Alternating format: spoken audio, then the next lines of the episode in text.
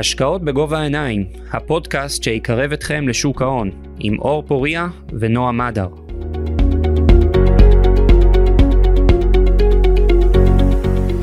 טוב, אחר הצהריים טובים, אנחנו בפרק חדש של הפודקאסט שלנו, השקעות בגובה העיניים. אה, לצידי כרגיל, נועה מדר, מה שלומך נועה? אהלן אור, מה המצב? מצוין, אנחנו שמחים היום לארח את uh, מנהל מחלקת המחקר uh, במיטב ברוקראז', אלעד קראוס, מה שלומך? מצוין, צהריים טובים.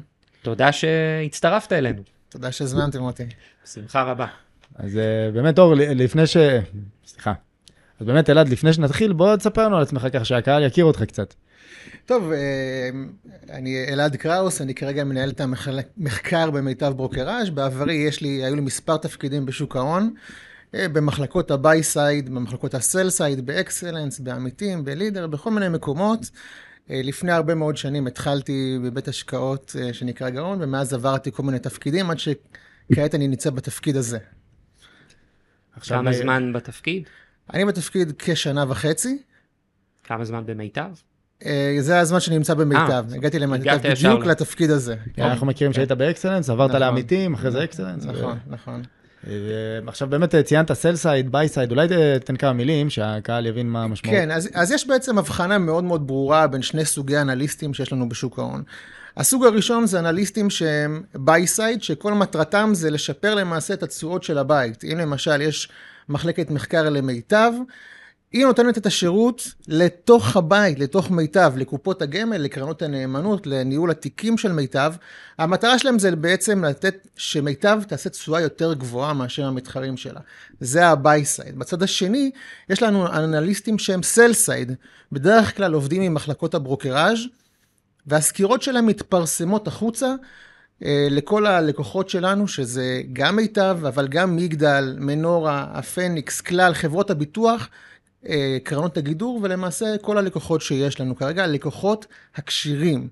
אנחנו נותנים להם את ההמלצות שלנו, אה, ובעצם הם שוכרים דרך הברוקראז' שאנחנו עובדים בו. כשאתה אומר לקוחות כשירים, לא רק מדובר על לקוחות של אה, מעל 12 מיליון שקל, אלא כן, גם כן, בתי השקעות. מדובר על, רק על הגופים הגדולים ביותר, שמנהלים את המיליארדים, את כל קרנות הפנסיה וקרנות ההשתלמות הגדולות. להם אנחנו בעצם נותנים את השירות הזה. והם אה, עובדים איתנו אה, דרך חדר המסחר שלנו.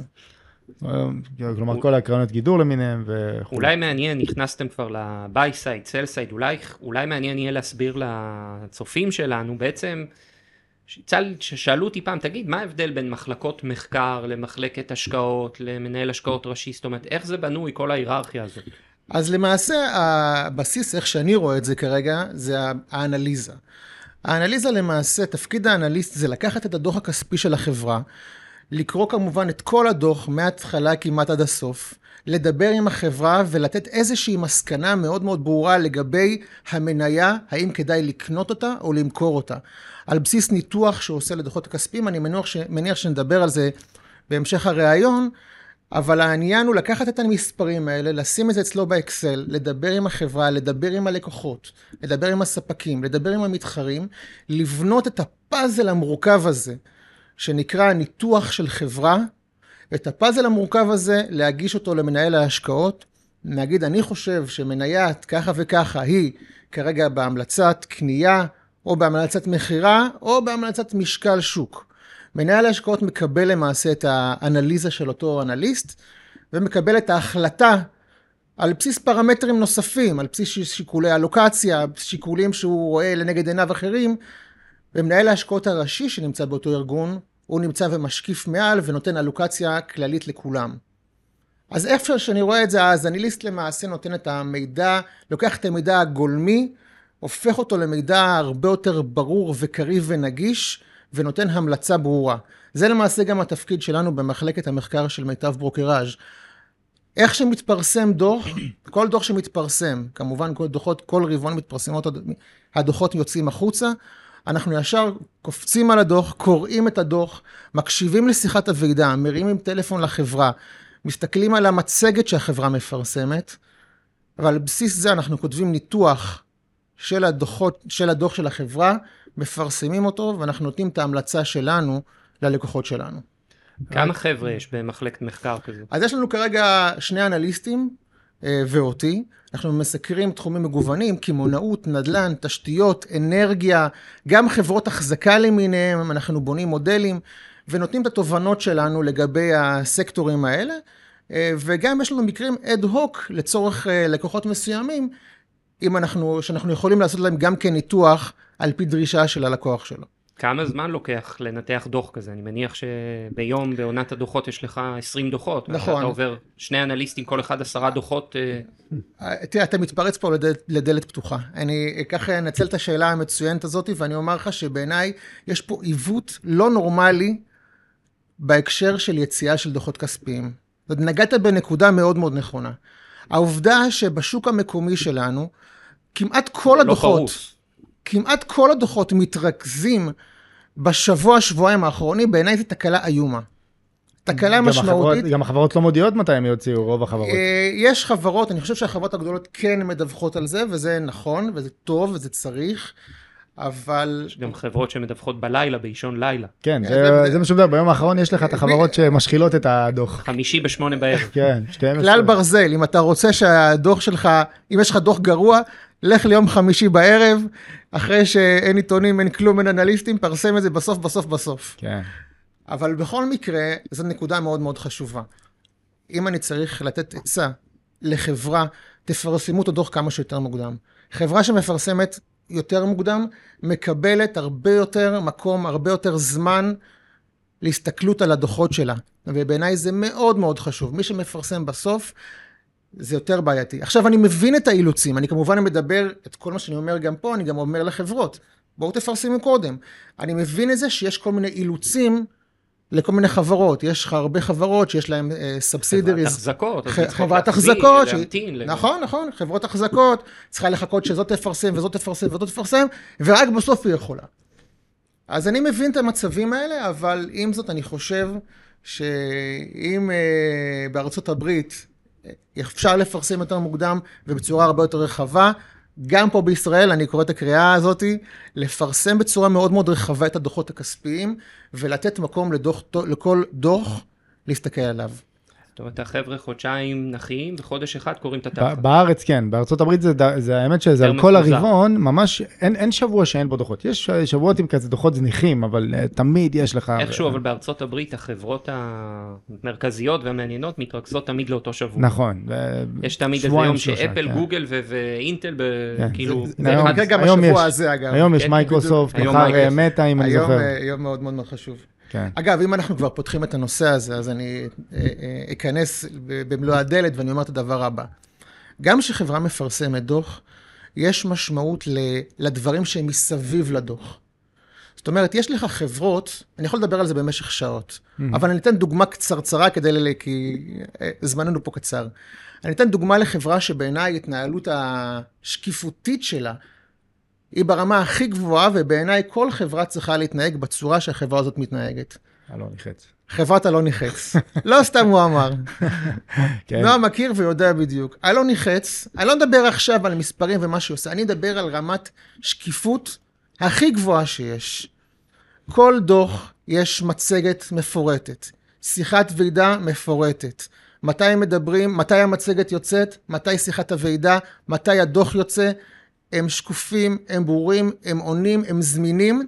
בעיניי, אלוני חץ זה מודל, הם גם מפרסמים מוקדם יחסית. הם לאו דווקא דווקא, זה- אלוני חץ, שבוע לא, הם פרסמו. נתנו רק הודעה לשערוך, אה, אה, לא דוח, מחדש. לא, לא, לא, הנכסים. השבוע הם פרסמו. סאדאת, אה, רציתי ל- בסדר. לשבח אותם, שגם כשיש הודעה לא טובה, אז הם לא בוא- זורקים בוא לך נגיד, זה לא. הנקודה. אני בהחלט חושב שזו נקודה נכונה, מה שאתה אומר עכשיו, שגם דברים לא טובים צריך לפרסם, לשים על השולחן, להגיד זה המצב. אז אם אני צריך לפרט, אז אלוני חץ, שנותנת את הדוגמה הזאת, בעיניי כל החברות בבורסה צריכות להתנהל בדיוק במצב הזה. גם אגב, כשאתה קורא את הדוח של אלוני חץ, יש לך פה עניין של נראות של דוח. כלומר, כולנו פה בסופו של דבר, הרבה משוק ההון למד כלכלה, חשבונות, מלל, זה כן. קצת קשה לאנשים, פחות אוהבים לראות במשפטים. מספרים, אוהבים לראות טבלאות, אוהבים לראות דברים. נכון. אז אלוני חץ נותנת לך הכל, מגישה לך את הדוח בצורה ברורה, קריאה, נכונה, עם הרבה מאוד שקיפות, אז אה, שאפו להם, ואני מקווה שכולם ילכו בדרך שלהם. אגב, אתה יודע אני בטוח שאתה יודע, אבל ברבעון הקודם, כלומר דוח רבעון אחד במצגת, הם אפילו עשו נב לעצמם. עכשיו, אתה יודע, ברור שנב זה גמיש, ואפשר כל אחד אה, לשערך את החברות הפרטיות לפי מה שהוא רוצה, אבל עדיין, אה, חברה שממש נותנת הערכת שווי, אמנם פשוטה יחסית שאנחנו מדברים על נב, אז הערכת שווי במצגת זה כבר level חדש. כן, הם עושים את זה כבר כמה רבעונים, ואני חושב שזה גם כן מאוד מאוד נכון. אז באמת, אה, אז יצ... בוא נגיד, אה, דיברנו על הנושא הזה שיוצא דוח, אמרת לקרוא את כולו. זה עכשיו נגיד מישהו רוצה להתחיל אה, להתעסק בניהול ניהול השקעות לעצמו, אוקיי, לא רישיון. מה, הוא צריך לבוא לקרוא את כל הדוח ככה? תראה, אה, אה, קודם כל, כל, כמובן שהשאלה היא עד כמה אתה רוצה להתעמק בדברים, אבל אני יכול כן לתת פה דגשים. כמובן שאני רוצה לומר את המשפט הבא, זה אין פה שום המלצה לאף חברה. אה, פעם בעבר הרחוק רחוק, אני עבדתי גם אה, בטלבנק דיסקונט, זה סיפור קצר שרק ממחיש למה זה חסר טעם. ועבדתי בטלבנק דיסקונט, כשאנשים מתקשרים אליך למוקד, אז, אז אי אפשר להתקשר לבנק, אתה מתקשר רק למוקד, ואחד האנשים מתקשר אליי, אומר לי, תקשיב, אה, תן לי המלצה למניה, מה אכפת לך? אתה לא מכיר אותי, תן לי המלצה למניה. אמרתי לו, בגלל שאני לא מכיר אותך, אני לא יכול לתת לך המלצה למניה. אין לי מושג מי אתה, מה אתה, איפה אתה. אז גם האנשים שמאזינים לנו ורואים אותנו, לא יודע, לא מכיר, ולכן אין פה שום המלצה לשום פעולה, אה, באמת לא מכיר, ואנחנו מדברים, כאמור, עם הלקוחות הכשירים, ולהם אנחנו נותנים להם את ההמלצות שלנו. אבל אם אני צריך, לשאלתך, להתייחס לנקודות העיקריות של החברות, אז יש כמה פרמטרים שאני הייתי מסתכל עליהם. קודם כל, צריך להבין שדוח כספי של חברה מורכב מארבעה דוחות עיקריים. דוח המאזן, דוח הרווח והפסד, תזרים מזומנים ושינויים בהון.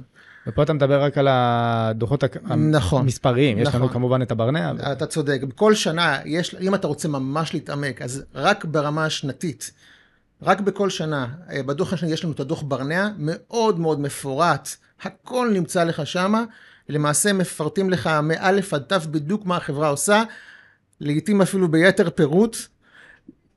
אחרי הברנע יש לך דוח דירקטוריון, שזה כל רבעון מפורסם. Mm-hmm. בדוח הדירקטוריון נותנים לך יותר תמצית של מה שקרה, ההכנסות עלו כי ככה וככה, הרווח ירד כי ככה וככה וכולי, אבל בתומצת יותר, ואז ארבעת הדוחות שלכל אחד מהם יש חשיבות מסוימת. זה אגב שונה, ב, אני זוכר שניהלתי את הקרן גידור, אז הייתי קורא דוחות של חברות בארץ ודוחות של חברות בחו"ל. בחו"ל זה הרבה יותר קצר. זאת אומרת, אתה קורא פה מגילות של עשרות ומאות עמודים. אתה קורא, בארצות הברית יש את הנושא של הודעה לתקשורת, שהם מוצאים לך ממש תמצית. בארצות הברית יכול לקרוא דוח 8-10 עמודים. כי זה לא הדוח המלא, אין את הנושא של פירוט ומלל, זה מוצאים לך הודעה לתקשורת, שהיא עיקר, ה, עיקר הכספ, הכספי, מה שקרה, וכל השינויים הם מספרים. פחות יש לך את כל הסיפור, ונכנסים לנושא של מקרו-כלכלה והתחרות, כל הדברים האלה. זה, אתה צריך לגשת לדוח המלא של החברה. בארץ אני לא מכיר שהם מוציאים משהו כזה, יותר דומה למצגת. נכון, בארץ למעשה הדוח המשמעותי זה הדוח הברנע ברמה השנתית, ודוח הדירקטוריון נותן לך גם אינדיקציה. ובהקשר הזה, גם אני חושב, להערכתי, שצריך גם להיכנס גם למצגות של החברה. מצגת של חברה לפעמים מספרת סיפור מאוד מאוד מעניין, גם מבחינת הנגישות למידע, שהם כבר נותנים לך את המידע לעוס וברור, וגם מבחינת פרמטרים שלפעמים מופיעים במצגת ולא תמיד נמצאים בדוח הכספי. מה החברה רוצה להסתיר בעצם? לא יודע אם להסתיר זה לא נכון, כי בכל מקרה היא חייבת לתת את כל המידע, אבל היא מציגה את זה באותיות קידוש לבנה ואת הדברים הברורים. כן, תראה, אני, אני לא ראיתי במצגת נתון ש, שהחברה לא מתגאה בו. כן. כן. זה... משום מה במצגות תמיד אתה רואה גרפים עולים. זה איכשהו... תמיד, כן, מדהים. חבל שאנחנו לא חיים במצגות. כן, נחמד, זה ואקסלים. אז, אז כן. אם אני חוזר לשאלה שלך, אז יש מספר הפרמטרים שאני הייתי מסתכל עליהם. תראו, ב- ב- כמשפט מפתח, אה, אותנו כאנליסטים מעניין לראות את ה... כמה...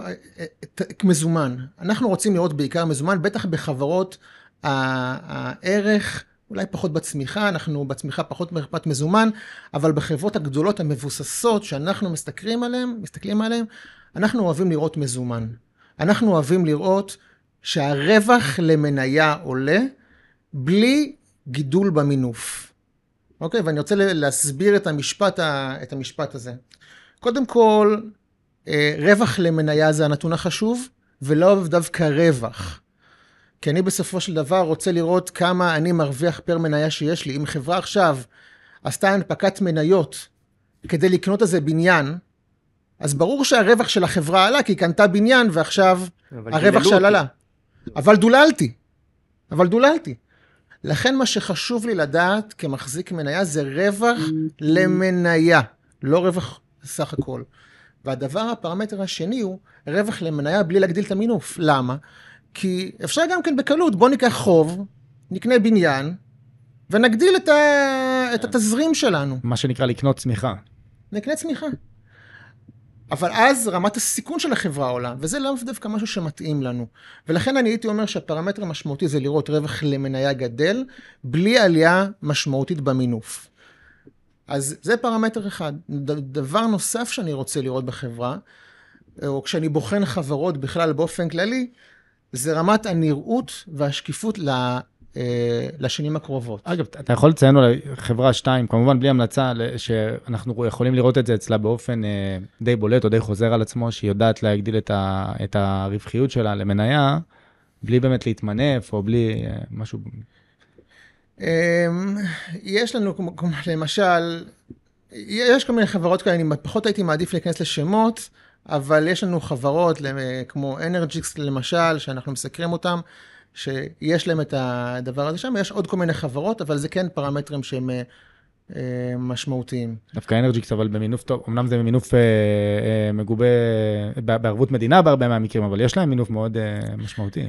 אנרג'יקס באופן יחסי, קודם כל, קודם כל צריך שאתה מסתכל על מינוף, וזה פרמטר מאוד מאוד מאוד חשוב. אם אני מסתכל באמת, נגעת בנושא של מינוף, אז, אז בעיניי, מינוף זה לא מילה גסה. מינוף זה לא מילה גסה.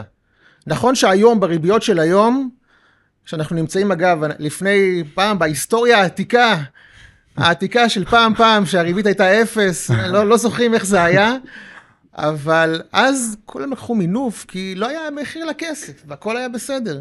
היום אנחנו כבר בעוד, בעידן החדש, שיש מחיר לכסף, וזה כמובן Game Changer לכל החברות עתירות ההון. זה Game Changer אדיר.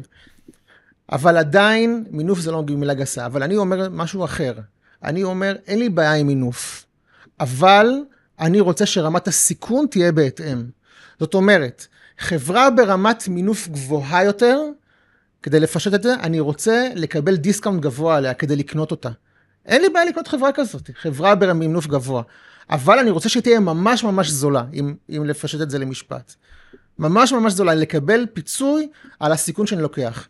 אם יש לי למשל חברה, אה, ושוב, בלי, לא נותן המלצות, אבל חברה כמו אלביט מערכות, שרמת המינוף שלה יחסית נמוכה, ויש לה נראות מאוד גבוהה, הצבר שלה, אה, לתת, שיש לך צבר לחברה, צבר שאתה יודע בוודאות שהרבעון הקרוב וזה שאחריו, אתה פחות או יותר יודע מה יהיה.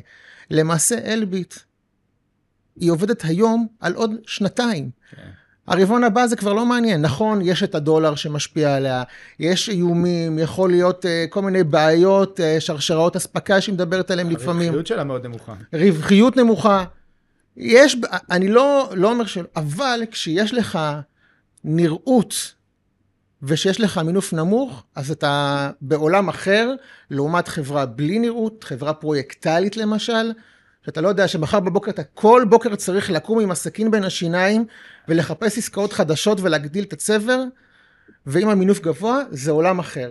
אז אין לי בעיה עם חברה כזאת ואין לי בעיה עם חברה כמו אלביט, רק אני אומר את הטענה הבאה, צריך להתאים לכל אחד את השווי שלו. שלו. אין לי בעיה עם, סק, עם חברה של סכין בין השיניים שקמה בכל יום למצוא, לחפש פרויקט חדש, ואז כמובן הסיכון יותר גבוה, או חברה שהכל זה recurring revenues, שהכל זה עניין רק תזרים, רק המוצר כבר נמצא, אתה מקבל, מקבל את ה-cash flow, אבל רק, רק בוא נגיד מה התמחור של החברות האלה. כן, בגלל זה בסוף אה, חברה כמו אלביט עם רווחיות גולמית של אה, 10-12 אחוז, נסחרת במחירים. נסחרת במכפיל 30, בזמן שחברות אחרות עם... אה, אני חושב שהעריפות הגולמית שלה קצת יותר גבוהה, התפעולי של ה-non gap זה באזור ה-single digit גבוה. נו, כן. לא 10, אבל אה, משהו כזה. התפעולי. אני חושב שאפילו אחרי שראיתי אותך באיזה, באחת הפגישות של החברות, שלחתי לך איזו הודעה, מה, מה התוכנית שלהם אה, נכון. להעלות את הרווחיות נכון, התפעולית. נכון, ואז נכון, הסברת נכון, לי איזה נכון, משהו. נכון, נכון. אז כן. אז באמת, אוקיי, נכנסנו לדוחות, ראינו, אה, באמת, ו- וכמו שאמרת, אה, מינוף היא לא מילה גסה. מצאנו איזושהי, התחלנו עם הכיוון הזה, מה הדבר הבא שאנחנו מחפשים?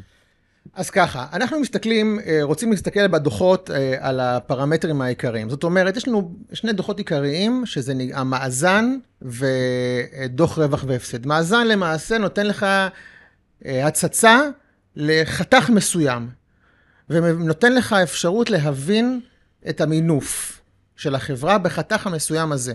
כמה מזומן יש בחברה, כמה חוב יש בחברה, איפה היא עומדת מבחינת ההון החוזר, איפה היא עומדת מבחינת הימי מלאי, ימי ספקים, יחד עם, אתה מסתכל יחד עם הדוח רווח והפסד, ואז אתה מבין את המצב אה, שהיא עומדת בו בנקודת הזמן הזאת. דוח הרווח והפסד מציג לך רק מה היה ברבעון האחרון, ופה אתה צריך כמובן לנתח את הדוח רווח והפסד. מה עם מרכיבי ההכנסות? מאיפה מגיעים? האם ההכנסה הזאת מגיעה מ-recurring revenues, ממשהו שאתה לא צריך... משהו חוזר. כן, שאתה כאילו לא צריך להתאמץ עליו, או שאתה מגיע מאיזה משהו פרויקטלי, שעכשיו סיימת פרויקט, בום, כן. קיבלת עכשיו הכנסה חד פעמית, או בכלל, בחברות הנדל"ן זה בכלל מגיע משערוך. Mm. היום בעידן ה-IFRS, היום בעידן ה-IFRS, שהכל זה שווי הוגן, דוח הרווח והפסד, הוא לא דוח שמראה לך את התזרים של החברה. הוא לא מציג לך את התזרים, הוא מציג לך הכנסה. אם אתה קנית קרקע בתל אביב לפני 100 שנה, במחיר של 100 שקל, היום אתה בא ובדוח הכספי, והקרקע הזאת שווה עכשיו מיליון, כל הרווח הזה אתה מכיר בדוח הכספי, זה המשמעות של הדוח ה-IFRS, שאנחנו עברנו אליהם. אגב, הברית זה לא ככה. כן. הברית זה עדיין US GAAP. המודל הוא שונה. והדוח האחרון שאני חושב שהוא לא פחות חשוב, אבל אנשים נוטים פחות להסתכל עליו, זה דוח תזרים מזומנים. זאת אומרת, בסופו של דבר, מה שאנחנו רוצים לראות, גם אחד מהפרמטרים שאנחנו כאנליסטים רוצים לראות, כמה כסף החברה מייצרת. כי דוח הרווח והפסד, כמו שהבנו, שערוכים, עניינים כאלה, נותן לנו גם הרבה מאוד רעשים. רעשים לא תזרימיים. אם אני רוצה להבין מה התזרים, אוקיי, הבנתי הכל, עם שערך, אבל תגיד לי מה התזרים. כמה כסף אתה ייצרת ברבעון האחרון? זה דוח תזרים אמור לספק לך את התשובה לשאלה הזאת. אז אני חושב שלהסתכל על, uh, מעבר לזה, גם בדוח הדירקטוריון, להסתכל מה ה-free cash flow, כמה החברה עשתה, מעולה, הרווחת, הכנסת, הכל בסדר, כמה נשאר לך ביד בסוף, בסוף התהליך. אז זה פרמטר מאוד מאוד משמעותי. הזכר, הזכרת אולי את uh, שתי שיטות התמחור, אולי מעניין להרחיב ל...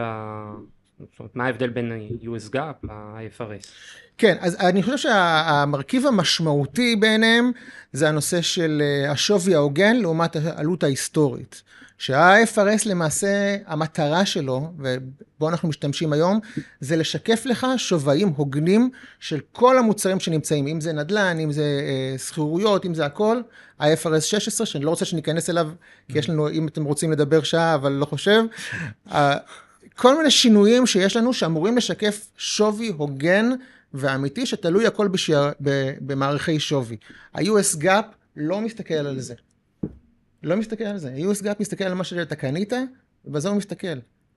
יש לך אגב... אם אנחנו רוצים לשקלל הון עצמי, ה-IFRS ייתן לנו מענה הרבה יותר טוב. נכון, אם אתה, בדיוק. אם אתה רוצה לבחון התפתחות ברבעון האחרון, אז אני אסתכל דווקא על non GAAP, כי, כי כמו שאתה אומר, השינויים בהון יכולים להיות לא מהותיים לרבעון האחרון ספציפי. אם אתה רוצה להסתכל על המרכיבים ברבעון האחרון ולראות מה קרה בפועל, אתה צריך להסתכל בחברות הנדל"ן למשל, להסתכל בדוח הכספי, אבל לא פחות מזה, להסתכל בדוח הדירקטוריון. בואו נפתח איזה צוהר קטן. ונדבר על שני פרמטרים שלא מופיעים בדוח הכספי, אבל מופיעים בדרך הדירקטוריון, וכל האנליסטים מסתכלים עליהם בחברות הנדל"ן. הפרמטר הראשון זה ה-NOI, Net Operating Income, שזה למעשה, הייתי אומר, אם, בואו ניקח דוגמה קלה, אם יש לך נניח מרכז מסחרי, שההכנסות משכירות הן 100, אבל אתה צריך לשלם החזקה, חשמל, מיינטננס וכאלה. תפעול.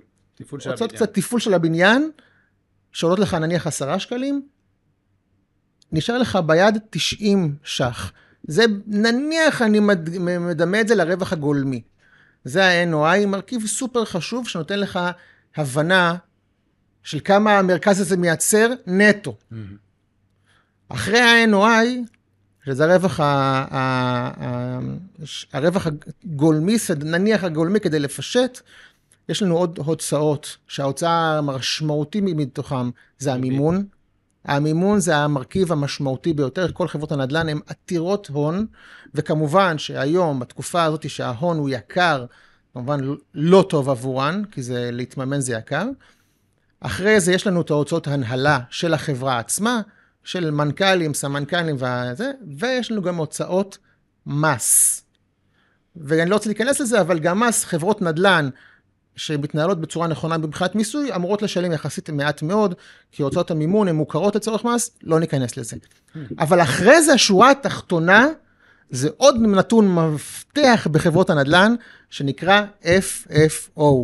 ממליץ לכולם בדירקטוריון, FFO, כמובן, כאמור, לא נתון חשבונאי, אה, Funds from Operation.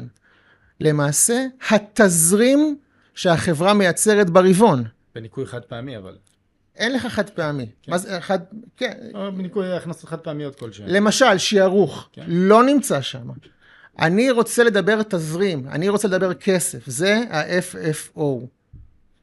ולכן זה מרכיב מאוד מאוד משמעותי שלא נמצא בדוח, אלא נמצא בדוח דירקטוריון. וכל חברות הנדל"ן, כל חברות הנדל"ן, זה גם החלטה של הקביעה של הרשות, מפרסמות את הנתונים של ה-NOI, מפרסמות את הנתון של ה-FFO, הן גם מציגות את ה-NOI, אה, same property NOI, שזה יותר מעניין, זאת אומרת, אם קנית עכשיו נכס ענק, ברור שה-NOI שלך יעלה, אבל אתה צריך גם להראות שה-same property, שהנכסים הקיימים שלך, גם כן ייצרו מזומן, או לראות את הגידול, לראות את הקיטון, להבין את המצב הזה.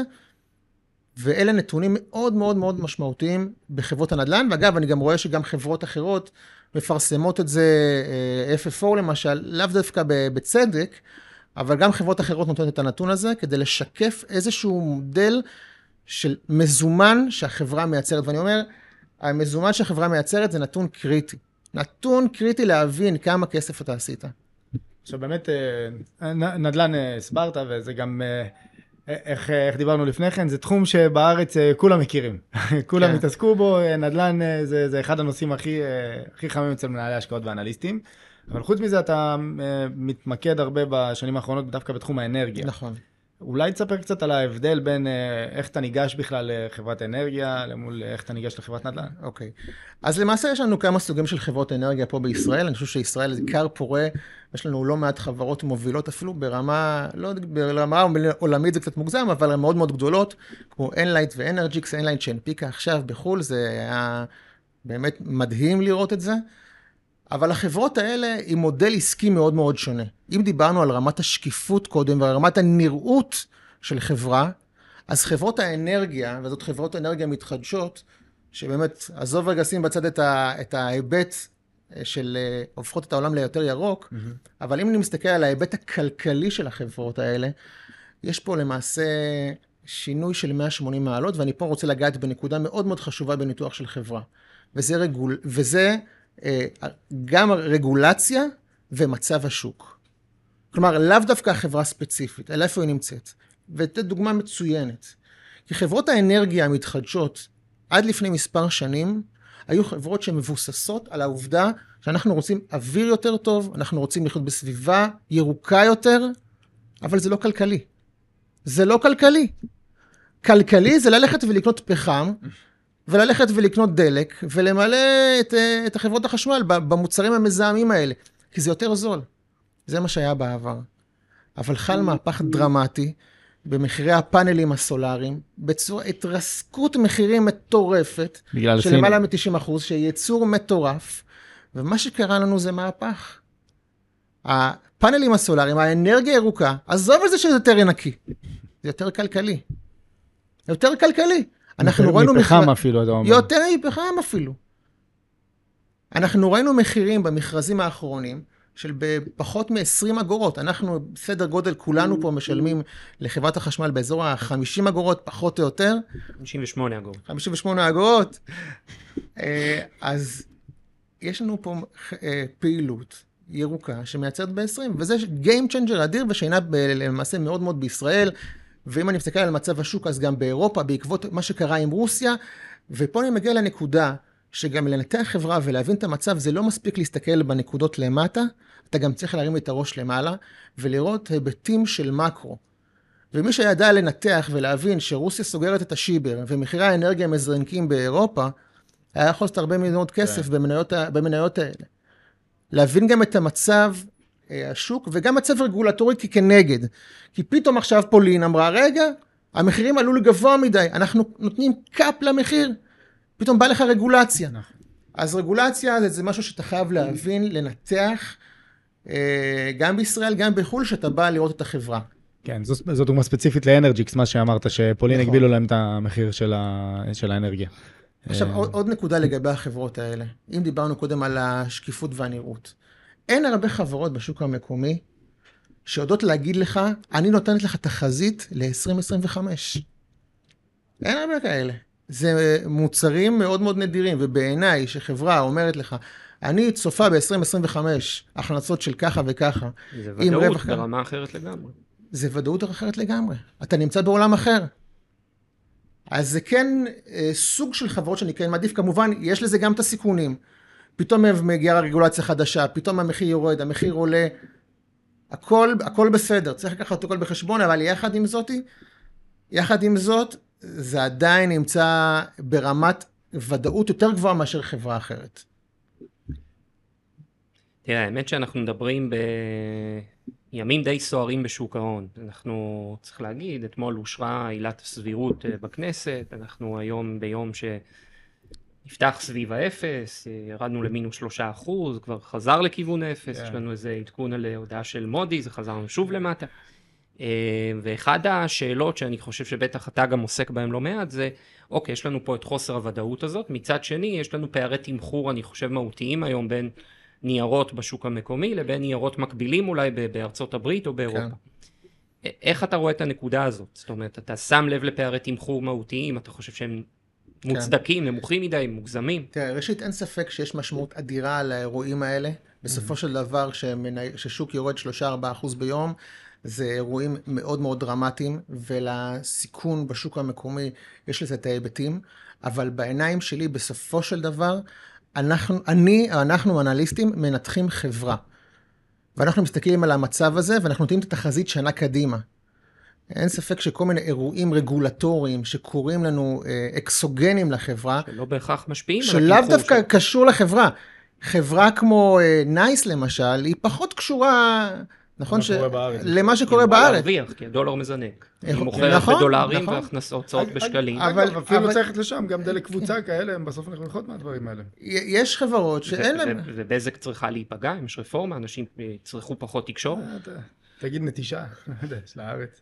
אבל... לא באמת, 25 אחוז מהארץ אה, תנטוש, אתה אומר. לך תדע. אבל אמנם יש לזה השפעה אה, על הסנטימנט, אבל צריך בסופו של דבר לנתח את זה פר חברה, ולראות עד כמה הדבר הזה משפיע על החברה. כמובן, צריך לומר שההמלצות שאנחנו נותנים, הן המלצות לטווח מאוד ארוך, של שנה. זאת אומרת, אנחנו בוודאי לא יודעים להגיד מה יקרה בעוד שבוע, אפרופו האירועים שיש היום. אנחנו לא יודעים להגיד כי אירועים מהסוג הזה, זה בשנייה הכל משתנה. אנחנו נותנים את התחזית שלנו לשנה, אנחנו כמובן מעדכנים את התחזית על פי השיחות עם החברה, השיחות עם הלקוחות, עם המתחרים, הדוחות הכספיים שיוצאים, גם כן יכולים לגרום לנו לשנות דעה. פתאום הדוח יכול להפתיע. פתאום, וואו. אז אתה משנה איזה, את כל המודלים שלך. אז אני משנה את המודל. פתאום האינפלציה עולה, פתאום הריבית עולה. אם הריבית עולה זה גם כן מרכיב משמעותי שיכול לשנות לי. כל מקדם ההיוון משתנה. כל מקדם ההיוון, מקדם ההיוון משתנה. הרי יש את הנקוד, יש אחד הגרפים שאני אוהב להסתכל עליהם, זה את הגרף שמראה את הפער שבין אה, המכפיל, ש... ההופכי של מכפיל ה-S&P, מכפיל רווח נקי ההופכי שלו, התשואת הרווח, לבין הטניר. Mm-hmm. לראות את היחס בין מנות לאג"ח. פרמיית. הסיכון. הפרמיית הסיכון שיש לנו על זה. עכשיו, אגב, הוא נמצא די בשפל היום, אבל צריך להבין שאין ספק שלריבית ולאג"חים של החברה יש משמעות אדירה. חברה שנסחרת עם אג"חים בריבית, ריביות ותשואות מאוד מאוד גבוהות. אין מה לקנות את המניה. אתה צריך להסתכל, אני אומר, לא, יש מה לקנות, צריך במחיר הנכון. אין בעיה. גם לחברה שנסחרת עם שאג"חים עם תשואות מאוד מאוד גבוהות, יש גם מחיר למניה. אבל לנתח את המצב, להבין שיש פה בעיה, להדליק את כל הנורות האדומות ולהגיד, אוקיי, האם אני חושב שהחברה משרתת את החוב או לא משרתת את החוב? ואיך היא עושה את זה? אני חושב שאנחנו ראינו דוגמאות לאחרונה, לא מזמן הייתה כתבה נניח על GCT, שפתאום האג"חים שלה, ראיתי שהאג"חים שלה זינקו מהשפל בערך ב-100%. Mm-hmm. אז צריך לנתח את החברות. אגב, אנחנו גם, כמובן, שמי שמנתח חברה, הוא לא יכול להתעלם מהנושא של האג"חים. הוא לא יכול להתעלם מהנושא של החוב. אי אפשר לנתק אחד מהשני. ובעצם החוב זה פרמטר של המקדם היוון שאתה תציב, לא? הפרמטר זה גם, זה גם הפרמטרים, אבל זה יותר מזה. החוב הרי מגיע לפני המניה. קודם כל החברה משרתת את החוב, ורק אחרי זה היא מחלקת דיבידנדים, או עושה בייבקים ודואגת לבעלי המניות. אתה קודם כל רוצה כבעל מניה לראות שהחברה אה, יודעת לשרת את החובות שלה, איך היא משרת את החובות שלה, מה תזרים לשירות החוב. ורק אחרי זה אתה יכול לבוא ולקנות את, את המניה, ונותן לה שוב את התמחיר, את התמחור שאתה חושב שמתאים לה. עכשיו, אה, דבר מעניין שדיברנו, אה, תראה, בסוף הסוגיה כרגע בשוק בארץ היא מאוד מורכבת. אה, ויש, כמובן, יש הסטות של כספים לחו"ל, בעיקר של ישראלים. יש, יש טענות של חלק מהבתי השקעות, שכרגע כספים חדשים אפילו הם ישר מוציאים לחו"ל, לא, לא מתמקדים בארץ. עכשיו, במקביל אנחנו יודעים שבסוף ה-added value האמיתי של אה, מנהלי השקעות, של אנליסטים ישראלים, זה חברות ישראליות. אתם יכולים להיפגש עם החברה, אתם יכולים לדבר איתה. אה, איך זה פוגש אתכם העובדה שעכשיו כנראה יש עלייה בביקוש דווקא למוצרים שפונים לחו"ל, אה, ואתם, או שכן או שלא, לא יכולים לייצר added value מעבר למה שהמדד יודע לתת? תראה, קודם כל, אני חושב שבסופו של דבר, המטרה של מנהל השקעות זה חד משמעית לתת added value מעבר למדד. זה המטרה שלו, לתת מדד, זה לא, לא מסובך, אתה פשוט קונה מדד. כן, יש רובוט זה הכל. יש רובוט, אתה פשוט קונה את התל אביב 125, לא צריך מנהל, מנהלי, מנהלי השקעות, ואיך שאני מכיר את מנהלי השקעות בארץ, אה, אנשים מאוד מאוד רציניים, שהתפקיד שלהם זה לקום בבוקר עם הסכיני הזאת, שבין השיניים שלקחו אותה כן. מהחברה מקודם, ולהכות את המדד הזה. עכשיו, נכון שיש הסתה של כספים, פשוט מהסיבה מאוד מאוד פשוטה. הגופים בארץ הם גדולים מאוד על השוק המקומי. נכון. ואם אנחנו פה, עוד נקודה אחת שאנחנו רוצים לשנות על, על, על, על בסיס מה שעשינו גם קודם, רמת הנזילות בארץ היא לא מהמשובחות. רמת הנזילות בארץ לא משובחות. רמת החזקות הציבור של החברות היא גם כן לא איזה משהו שאפשר להתגאות בו. לא לחברות הענק האלה, לא לכלל, למגדל, לפניקס, למנורה. לא לחברות הביטוח הענקיות ולגופים הגדולים האלה. אני חושב שיש פה בעיה הבורסה, אגב, אפרופו זה, אני בטוח שאתם יודעים שמשנה גם את הגישה של מדדים, ועכשיו מכניסה פרמטרים של נזילות ושכירות. כן. אני חושב שזה משהו שיכול מאוד לעזור. כבר היה, פשוט הם משנים את, ה, את האחוז. כלומר, כדי להיכנס למדד, אתה היית צריך עד עכשיו לדעתי להיות 25% מונפק כדי להיכנס ל-35, אז עכשיו זה אולי מגדילים את זה, משהו כן, כזה. לא, אבל מכניסים פרמטר של מסחר. אתה צריך שיהיה לך איזשהו מסחר, מסחר יהיה פרמטר יהיה פרמטר לשיעור ההחזקה במדד, ואם okay. אתה אוקיי. נכנס למדד הזה. Okay. כל הנושא של מדרגות ציבור כבר הולך להיעלם, אין לך כבר מדרגות ציבור. כן. וואלה. משהו כן, ש... המסחר כבר בגדול מגלם את הסיפור הזה. אה, אוקיי. מדרגות ציבור תורמות למחזורי מסחר, ולהפך, אז זאת אומרת, okay. אוקיי. אם אתה כבר מתקשר. אבל תראה, בסוף גם כשאנחנו מדברים על אה, כל הגופים, כלל, פניקס וכאלה, הם לא, הם לא ממש קונים בשוק, אתה יודע, אם יש להם קנייה בשוק היא קטנה, רוב העבודה שלהם היא דרך ברוקראז'ים. הוא לא עכשיו קונה 100 אלף שקל. כן, כי בסופו של דבר 100 אלף שקל לגופים האלה זה כלום. כלום. זה כלום ושום דבר. לכן העבודה שלהם באמת, כמו שאתה מציין, זה, מתקשרים אלינו לחדר המסחר במיטב ברוקראז' ומבקשים אה, לקנות או למכור בהיקפים מאוד מאוד משמעותיים, ואנחנו למעשה אה, החברה שאני נמצא, אנחנו ב, למעשה מוצאים את, את הצד השני. אם יש איזה גוף מתקשר, תמצא לי עכשיו 100 מיליון ב... לא יודע מה, ICL. Mm-hmm. אנחנו עכשיו הולכים ומחפשים לו את ה-100 מיליון, ICL זה אולי דוגמה, כי יש שם כן מסחר, אבל כן. חברות עם פחות מסחר, אנחנו למעשה אלה שמתאימים אה, בהיקפים הרבה יותר משמעותיים את הקונה למוכר. אוקיי, okay, אז, אה, אז אתה אומר, זה לא, זה לא שעכשיו אתם חלילה דואגים ממצב ש... תקום בבוקר ואין מה לנתח. זה לא... אתם לא אה, נתקלים בחשש לא, הזה. לא, לא. תראה, החברות בארץ, אני חושב שגם יש הרבה מאוד עניין פה, כן? כי כמו שאתה אמרת קודם, הנקודה שאתה מתקשר לחברה, מדבר עם המנכ"ל, עם סמנכ"ל הכספים, מכיר את המתחרים ואת הספקים שלו, שזה עסק מקומי, ואתה יודע יותר טוב, אתה יודע בשופרסל וברמי לוי ובבזק, מה המצב. יש לך את ה-added value, אתה מכיר את הרגולציה פה יותר טוב. כן. ששם זה אולי אתה פחות מכיר את הרגולציה שיש על אפל או על גוגל או מי שזה לא יהיה. כן. לכן יש פה איזשהו יתרון יחסי שכן אני רואה. אני לא שואל את זה סתם, אני שואל כי היה נראה בחמישה חודשים לפחות הראשונים, אולי אפילו חצי שנה, שהמוסדיים לא, לא, לא חלק ממה שקורה בשוק. כאילו, אה, לא, לא, היינו רואים את זה במחזורים, היינו כן. רואים... בחודש האחרון זה השתנה. פתאום אה, נכנסים בעלי עניין באלעל, אם זה הפניקס, פתאום אה, כלל. כלל רכישות. בזה, אה, הפניקס גם, אם זה הפניקס הוא את הנושא. אה, הצטבר יותר מדי כסף. כן, יצטרך יותר מדי כסף. גם אני מניח שיש. איזושהי הגבלה של כמה אתם יכולים להוציא לחו"ל, בגלל שבסוף אתם צריכים לשמור על המטבע עצמו לחוסכים. כן, צריך, גם לזכור שההתחייבויות הן באמת שקליות. נכון. אז יש פה איזשהו היבט, למרות שאתה יודע, גם בשוק המקומי, שאתה אומר, גם בשוק המקומי הוא דווקא שקל, טבע זה לא שקל. נכון. טבע זה לא, ICL זה לא שקל. אה, אז גם כשאתה אומר בשוק המקומי, תמיד צריך להסתכל פרטני לחברות ולדעת מה אתה קונה. זאת הגישה שאני רואה אותה, להסתכל על החברות הספציפיות שאתה קונה אותן, אה, ולדעת מי הם ומה הם, מה הם הסיכונים שיש לך, מה הם הסיכויים שיש לך, מה הנראות, איפה אתה רואה את התזרים הזומנים יותר טוב או פחות טוב. עכשיו, ב-20 שנה האחרונות הטכנולוגיה לאט לאט גדלה. כן. תפסה חלק הרבה יותר משמעותי מהתיקים של כולם. ואין ספק, לנתח חברת טכנולוגיה זה שונה לחלוטין. פתאום אתה מתמודד. ברווחיות גולמית של, אה, של 70-80 אחוז, לעומת אה, 20 אחוז, אה, גם בתפעולי זה בא לידי ביטוי. איך, אה, איך אתה כאנליסט אה, פוגש את זה? מה... תראה, ניתוח חברות טכנולוגיה, אם דיברנו עכשיו על החברות המבוססות הברורות עם cash flow מאוד מאוד ברור, אז בחברות הטכנולוגיה אנחנו בעולם אחר. בעולם ניתוח אחר, עולם ניתוח שמבוסס יותר על הצפי שלך לגידול בהכנסות. הצפי שלך לגד... בגידול במשתמשים בתוכנה או במי שזה לא יהיה. כי רווח זה פחות דבר מהותי בחברות האלה מאשר השורה העליונה. יותר חשוב השורה, אז פעם בעבר, שוב, בהיסטוריה הרחוקה, כשהכסף לא היה לו משמעות, אז בשמחה, אין בעיה, אל תרוויח. Mhm. אל תרוויח, הכל בסדר. כי אין משמעות לכסף, אין ערך גם לכסף. ככה ההיוון הוא לא מהותי. אין ערך, לכסף, שהריבית היא נמוכה, זה בסדר. היום שהריבית יותר גבוהה, זה משפיע גם מאוד על החברות האלה. אתה כן צריך להראות, אתה יודע גם לייצר כסף, כי הכסף הוא יקר. אבל בחברות האלה, חברות הטכנולוגיה, בניגוד לחברות הערך המבוססות, הברורות, עם ה-cash flow הברור, אתה רוצה לראות קודם כל גידול בהכנסות.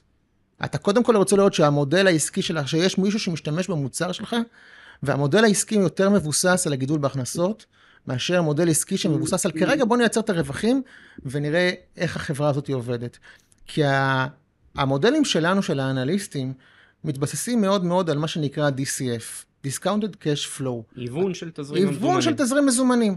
אתה צופה כמה החברה מייצרת מזומן, ואתה מהוון את זה להיום.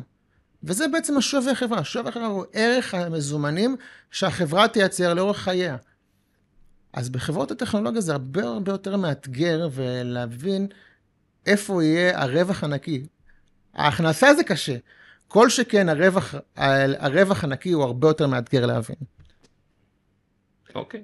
אז, אז אה, אוקיי, הבנו לגבי טכנולוגיה. בוא, בוא ניתן ככה, לא, לא נקרא לזה תחזית, אה, הסתכלות אה, קדימה. ניתן הסתכלות, הסתכלות קדימה. אה, אתה רואה עכשיו את הסיטואציה הנוכחית אה, במדינה, אתה רואה את הסיטואציה הנוכחית בשוק שמאוד השתנתה אל מול העשור האחרון. איך אתה רואה, קח את זה שנתיים קדימה, ואיך אתה רואה את זה חמש שנים קדימה? תראה, אה, כשאתה מדבר על השוק, זה מאוד מאוד גדול. עבורנו, שאנחנו מנתחים את הסקטורים הספציפיים, אנחנו אוהבים להתמקד בחברות האלה. אבל אם אני צריך בכל זאת לענות לשאלה הזו, אני חושב שהתקופה הזאת היא תקופה אה, לחברות שצריך לשים לב לחברות במינוף הנמוך יותר. מהמם. לחברות שבאו מוכנות למשבר הזה, ואנחנו נמצאים פה ב... לא יודע אם משבר זה מילה נכונה ל... ל- לומר פה כרגע, אבל באו מוכנות לריבית הזאת, שגם יכולה להיות פה. שבאו לריבית הזאת, והן יודעות להתמודד עם הריבית הזאת, ואולי אפילו לנצל את הריבית הזאת בשביל לגדול, ובעוד כמה שנים להיות הרבה יותר משמעותית. כי בסוף, הכל זה סייקל. אנחנו עכשיו נמצאים בסייקל של ריבית אולי קצת יותר גבוהה. החברות האלה, שאתה מסתכל עליהן ואתה רואה אותן שהן יותר אה, אה, מבוססות, חזקות, ואותן אתה בודק מהמאזן, מהדוח דירקטוריון, בעיניי אלה החברות שהוציאו חזקות יותר מהמצב הזה. אוקיי. טוב, אלעד, תודה רבה. תודה שהתארחת אצלנו, אני חושב שהיה מאוד מעניין. תודה רבה לכם.